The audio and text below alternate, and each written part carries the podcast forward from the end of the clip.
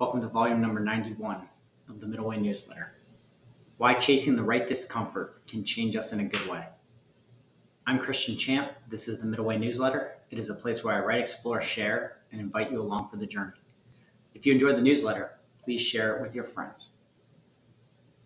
Why chasing the right discomfort can change us in a good way.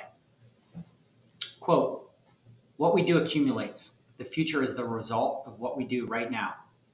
Pema Chödrön. I felt my body shivering as I counted backward from 45. I wanted to run away. I wanted it to end. Each Mississippi plus the number felt like an eternity. How can 45 small seconds last so long? Then, time begins to contract as our body adjusts.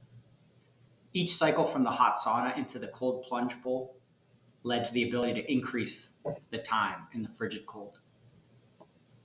This is what happens when we chase the right discomfort. We get better at dealing with it and becoming uncomfortable. Slowly, like peeling away layers, we find our comfort in the discomfort. What happens when we chase the right discomfort? Number one, we make the discomfort go away or delay it. I started at 30 seconds in the cold, and any more seemed undoable. By the fifth repetition, 30 seconds felt easy and didn't phase me.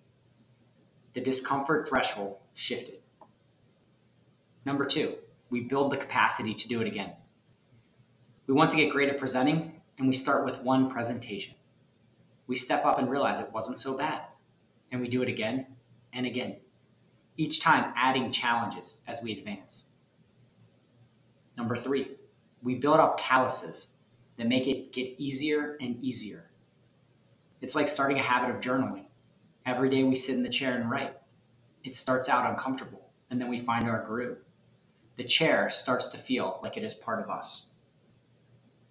Number four, we learn about ourselves and our resilience. When our direct report asks us for help and we want to scream and be frustrated, we figure out how to set them up for success. When our kids pull at our straws, we sink back into our breath and show up how we want them to show up.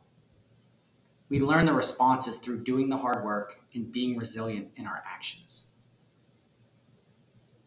The discomfort teaches. Number five, we unlock our power within. Beating discomfort makes the impossible possible. It shows us how much power we contain and the strength of our attention and focus. When we walk into the fire of discomfort, we change our relationship with ourselves and the world.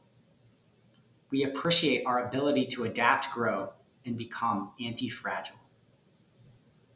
What discomfort do you need to get comfortable with? Do you need any support on your journey to do the hard things? If so, reach out.